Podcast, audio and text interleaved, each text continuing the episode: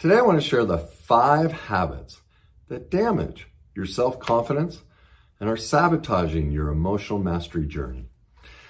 The first one is we go against ourselves. And how do we do that?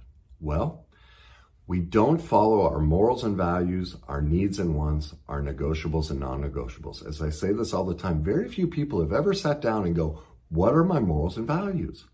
What do I really need and want? And what is negotiable and non negotiable in every area of their life? As a parent, as a friend, as they pursue their hobbies, their career, their um, romantic life, when you need mealtime inspiration, it's worth shopping Kroger, where you'll find over 30,000 mouthwatering choices that excite your inner foodie. And no matter what tasty choice you make, you'll enjoy our everyday low prices, plus extra ways to save, like digital coupons worth over $600 each week. You can also save up to $1 off per gallon at the pump with fuel points. More savings and more inspiring flavors make shopping Kroger worth it every time. Kroger, fresh for everyone. Fuel restrictions apply. See, what really drops our confidence is think of it, we've all done that. Gosh, what am I doing? What am I doing? I don't want to do this.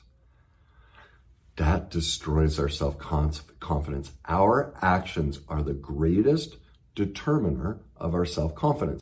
So it's okay to be perfectly imperfect, but if your self confidence is struggling, please sit down, map out your morals and values, needs and wants, negotiables and non negotiables we all need a North Star to guide our behavior. And the more we follow those values in ourselves, the more self confidence we have.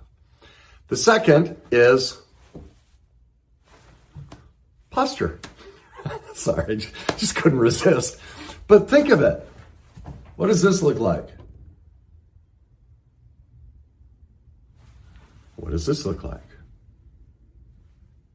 Our posture has a huge effect on how we think and feel about ourselves. Most people, their posture is, frankly, not very good. Just walk around, look at how many people walk with their eyes down, looking at the ground, shoulders slumped, crossed up, standing there with their arms crossed. This is a defensive behavior.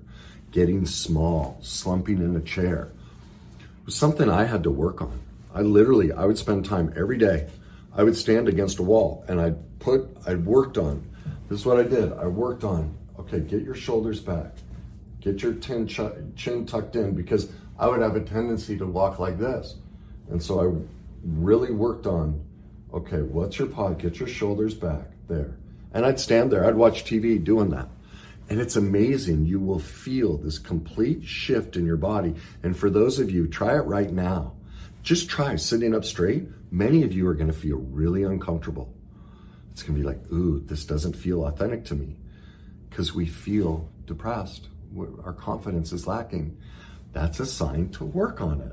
Learn to accept the power that we all have.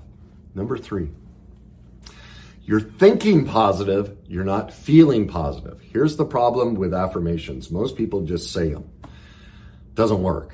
The way our brain works, we feel almost always we feel before we think. The key to an affirmation is to feel it, not just think it or say it. And so when you're doing your affirmations, focus on where in your body you feel it and really make it resonate. Bring that feeling, sit in that feeling. Feel how, gosh, what it is. What do you love about yourself? Is it your eyes? Is it your smile? Is it how hard you work? Are you just a great employee? Are you a great mom or dad? What do you just, what's one thing you love about yourself? And sit in the feeling that. And then you'll notice your posture will change. That's number three.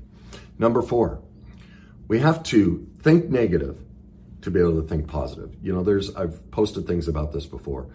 There's this whole culture of think positive, think Look, Bumble knows you're exhausted by dating. All the must not take yourself too seriously and 6 1 since that matters. And what do I even say other than hey?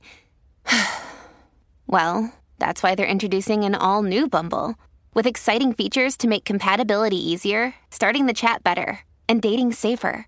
They've changed, so you don't have to. Download the new Bumble now.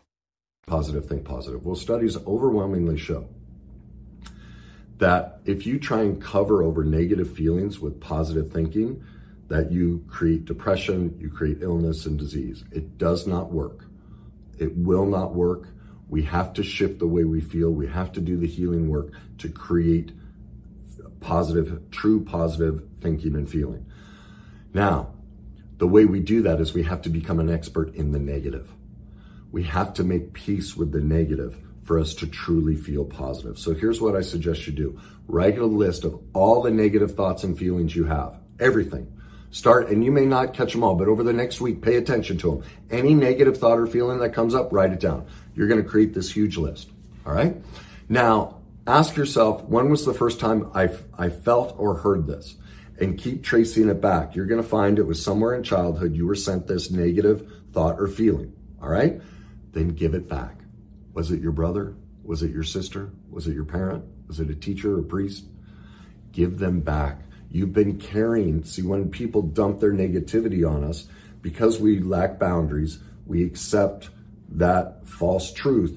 It now becomes part of us. We have to give it back to them and no longer carry it. That's the, the recovery of codependence. And so that's just their pain that we've been carrying for all these years. So I always reach in and feel me actually extracting it out of me. It's a feeling process, not a thought process. I feel it leaving me and lovingly I go, Mom, Dad, whoever it was, I love you, but this isn't mine. I'm not going to carry this for you any longer. That's number four.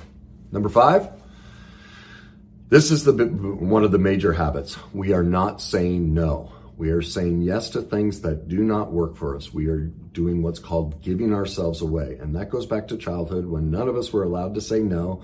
And we were all taught if we're going to be a good kid, we need to say yes and do whatever mom and dad say. So now as an adults, when we think about saying no, we're actually reliving childhood and going, wait a minute.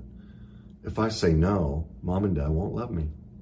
So again, go back to number four, give that thought and feeling back to them they, they didn't mean, they didn't intend to leave you with that, but it's their feeling. It's not ours. So give it back to them and start saying no. All right.